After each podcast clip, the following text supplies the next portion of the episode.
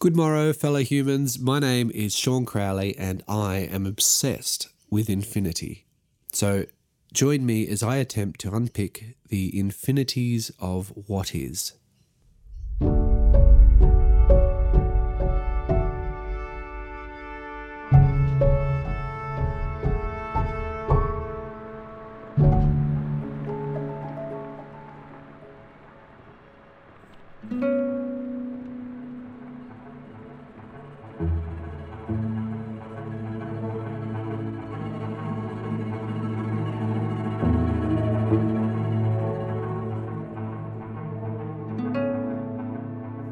Our day and age, it's practically considered common knowledge that in the universe's earliest moments, the wholeness of nature and the entirety of everything was contained within an infinitely compressed point.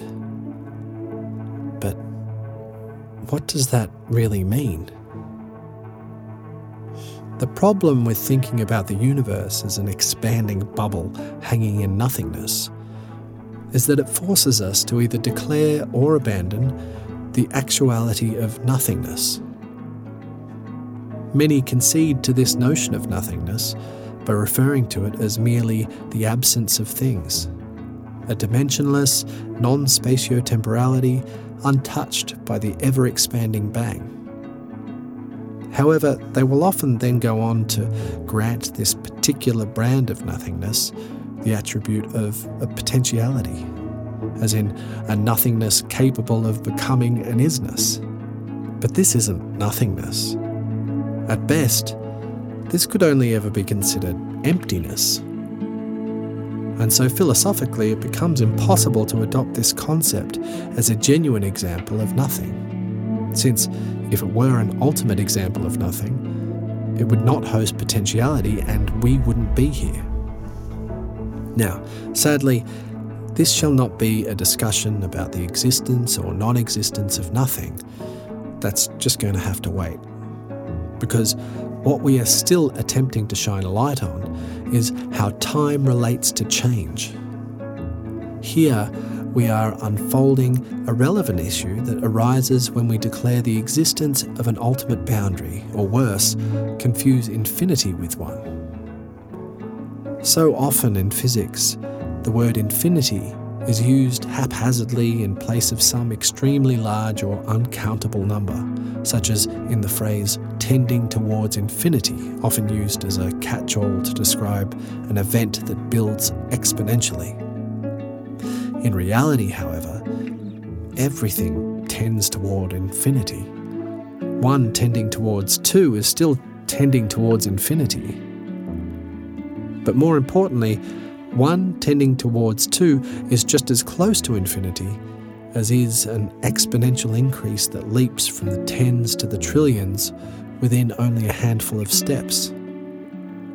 This just goes to show how much we are in the habit of confusing non digital concepts such as infinity with digital ones, like ultimate borders, like those thought to separate banging bubbles of space time from the hard edged fringes of nothingness. As that philosopher Parmenides once wrote, nothing comes from nothing.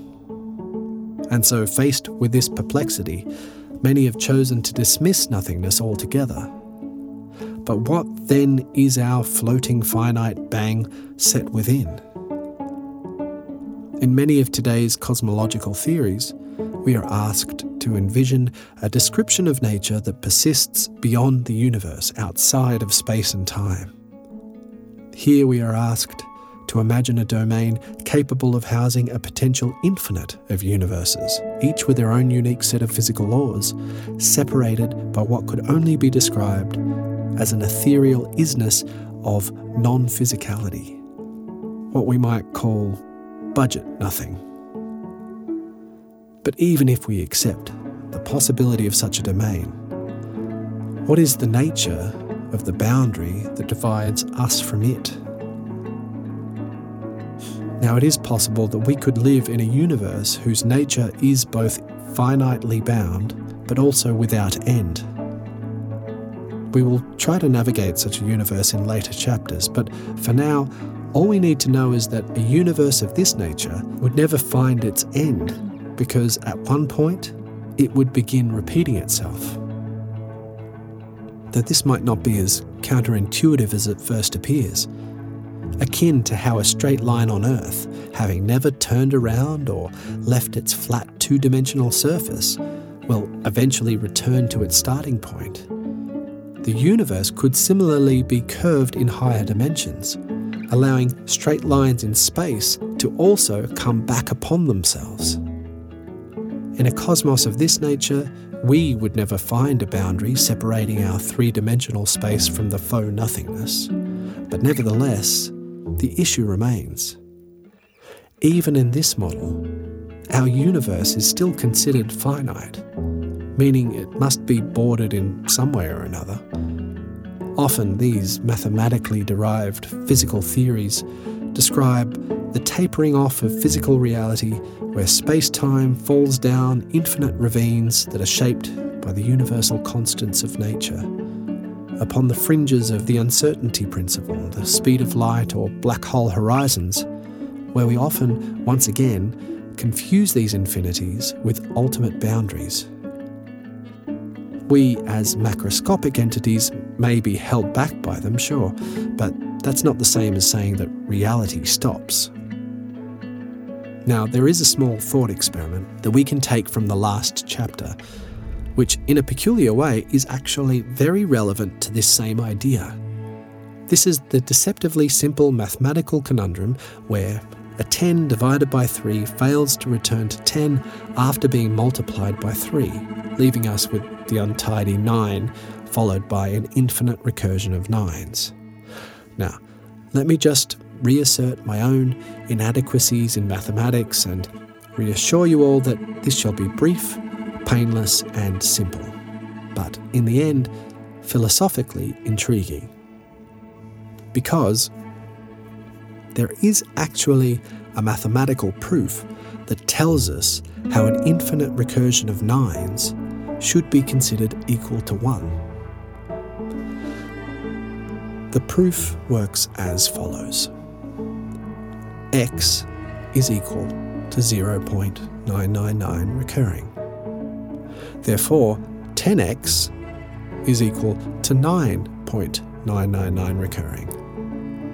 Now, if you simply start with 10x and then subtract 1x, you will have 9x remaining. What this is saying is 9.999 recurring minus 0.999 recurring is just 9. But if 9x is equal to 9, well, then x must be equal to 1. Thus, 0.999 recurring is equal to 1. So, what's the point? The point is that this so called proof is actually an excellent one to meditate on because it forces us to ask what really is the difference between an infinite recursion of nines and one? In one sense, the infinite rational fraction seems to fall short of one since the recurring nines are never resolved. To say that they are one is to say that the nines found some end. And yet, in another sense, they must also be infinitely close to one with absolutely nothing left to be added. The chasm between zero and one must be infinitely full. And so, what we are forced to ask is what's the difference between infinitely close and arrival? Or, as it's relevant to our current topic, what is the difference between the infinite ravine of uncertainties, light speeds, and black holes, often confused as borders, and continuation? But of course, as many of you may have already reasoned, this divide between space and nothing only remains an issue so long as we presume that the universe is finite. If, in contrast, we assume that our four dimensional universe is instead infinite, well, then we have no need for a nothingness that is. nor any ultimate borders.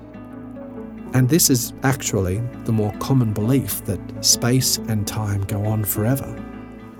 But this brings us to the reverse issue with our bubble like interpretation of the Big Bang, as we now have to account for how this tiny singularity could expand into infinity within a finite amount of time.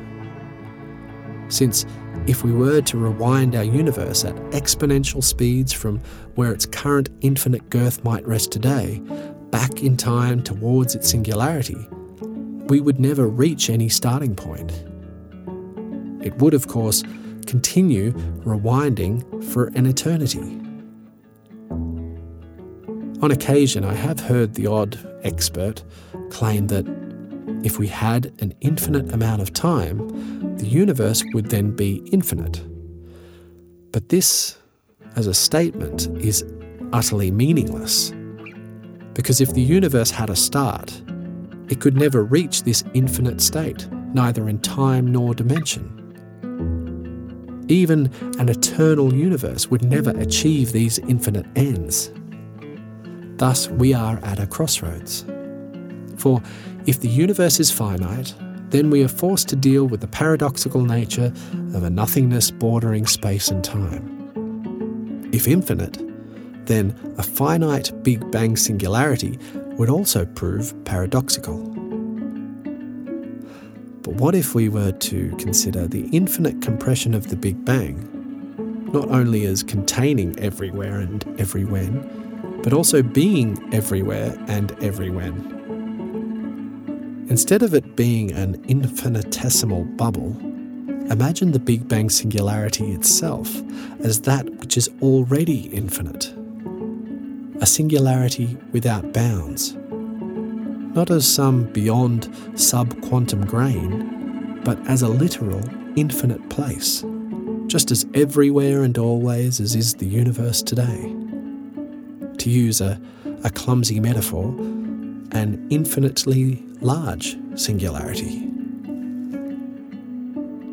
But though we are, once again, forced to use metaphors, this one, in particular, does now feel somewhat familiar, as it parallels the other thought experiment from the previous chapter, which was our attempt to remove the language of scale from our infinite mathematical sets. There, we considered the infinite numerical sets not as hosting the attributes of largeness or smallness, but more qualities that were relevant to the observer, such as closer or further away, denser or sparser, depending on which finite frame it was that we wished to consider. And so, it seems that we could play with a similar dimensional transition here only this time in the context of the compressed infinite universe and the decompressed infinite spacetime.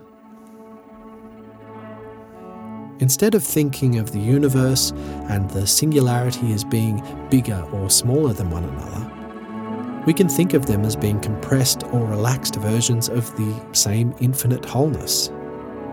In its compressed state, the universe could potentially host a nature not too dissimilar to that of quantum foam or the inner depths of black holes, and therefore be safely considered dimensionless in the traditional Newtonian sense. Whilst at the other end of the spectrum, in its relaxed state, the universe unfolds into what we see today, unwinding the quantum randomness into the traversable dimensions of space and time. To imagine this, we only have to see that the universe doesn't grow in size, it expands within itself. The retreating galaxies we see aren't riding a wave of space time away from us. Space is expanding from within itself. We see this when we look up at our night sky, an expansion revealed to us in the redshifted light of ever receding galaxies. So let us consider a Big Bang that didn't just happen everywhere at once within a finite singularity, but one that happened everywhere at once within an infinite singularity. One which, by this rationality, we must still be within today. Therefore, the image of the explosions racing through an empty void that you probably had in mind when thinking about the Big Bang would be entirely fictional For this event didn't just happen within some void of nothingness, it happened everywhere, infinitely. Now, we mustn't confuse this with the fact that the traditional description of an expansion rushing outwardly from the original Planck sized universe is still technically accurate from a certain point of view. It's just that the so called Planck sized universe refers more to a state of compression rather than size. Size, as we tend to think of it, is just simply not relevant when imagining this compressed state, as size is itself an attribute of nature that only became relevant with the emergence of our three dimensional space. Prior to the emergence of traversable space, size was not a valid variable.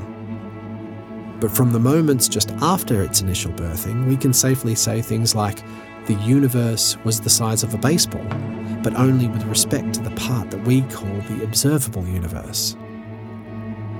These tiny universes that we so often hear about in science documentaries are not the universe in its entirety, but only a small version of the bit that we see today.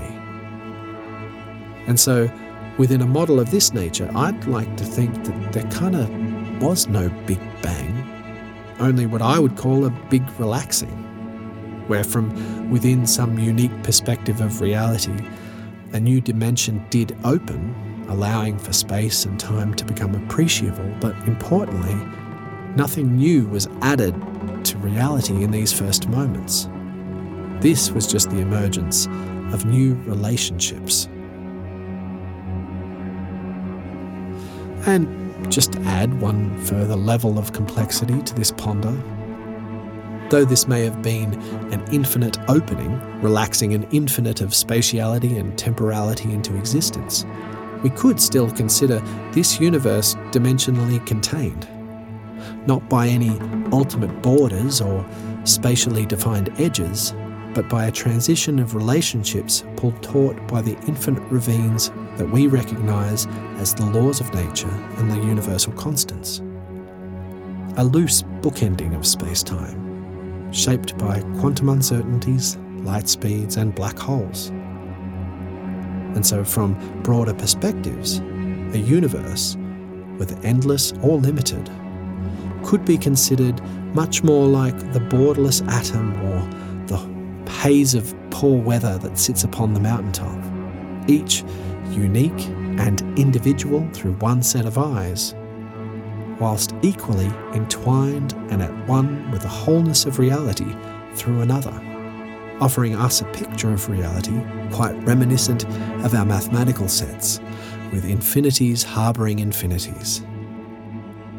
Of course, this is purely hypothetical. But then, so is every theory concerning the universe in these earlier states. But if nothing else, I do hope that this short series of thought experiments has given you a taste of what considerations are forced upon us when we acknowledge the infinities that lie hidden behind a label of boundary, since we can never almost be at infinity. Infinity either is or is not. So, what does any of this have to do with time and its relation to change? Well, as we might recall, these ends of time are the domains where change appears lost and time is declared null. Now, if you were to specify that this temporal cessation refers solely to time as we know it, well, then you might have a case, since then we were talking about something particular to our perspective. Or even this would require a knowledge of what time as we know it is. If we were to declare that time is nothing other than an aspect of change, flow, or flux, then all we have to ask is whether these qualities find themselves up against ultimate boundaries as they sink down into the infinite ravines described by physics. Do they meet the walls of nothingness? I think not. Reality doesn't begin or end with singularities, It just shifts gears through them. As Stephen Hawking famously remarked, asking what was before the Big Bang is like asking what is north of the North Pole. It's not that the answer is nothing, it's that the question is wrong and that we must continue our search for those better questions. And so, in truth, we can't yet say what time was like before the Big Bang, nor what it will be like during the photon age following the heat death of the universe, since, if we're being brutally honest with ourselves, we don't even know what time is now beyond our very human experience of it. Because just like the mirage of ultimate borders, time as a thing unto itself can only ever be appreciated in relative terms. So, if we wish to consider the topic of time properly, then it now seems abundantly clear that we must first determine what perspective we are considering time from. From what perspective are we choosing to claim that time either does or does not exist? That it is equal or not equal to change? Albert Einstein described his own perspective of space time as an expanding, infinite universe within which all points are relative, with no universal bed where space lies, nor any universal clock a place where we move through space and time only in relation to other bodies. Thus, without the bodies, things, elements, or energy, there would be no way of appreciating any state of space, time, or even change. But that is only from this perspective, a perspective that assumes we could remove all energies from the universe, a perspective that presumes the possibility of another type of nothingness. From all imaginable frames, will we be forced to claim that change stops? Is time digital, like the mathematics we use to describe it, and hence capable of some final moment before being compressed into oblivion? Or is it analogue, boundless and eternal? Does it roll from start to end like a bike down a hill? Or is it infinite, not only in its duration, but also in its density and depth? At the ends of matter in the universe, it's clear that time does appear somewhat missing. But this is only because there is nothing relevant to our perspective that could show evidence of it. If we were to travel into the future and witness this universal heat death for ourselves, we would, of course, still experience time. But this is because we are the movement by which time is measured. We are the frame through which time would exist. From this perspective, we are time.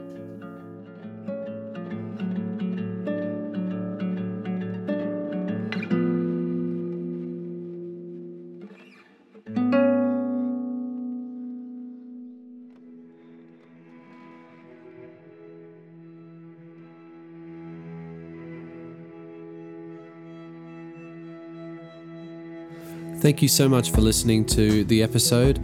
Um, I just wanted to offer a massive round of thanks uh, and let you know that the YouTube page is currently up and running, and that's giving weekly visualizations to the same readings that's happening in the podcast. So if you want to go over there and check that out, that is again Infinite Now with Sean Crowley. So hopefully I'll see you there week by week.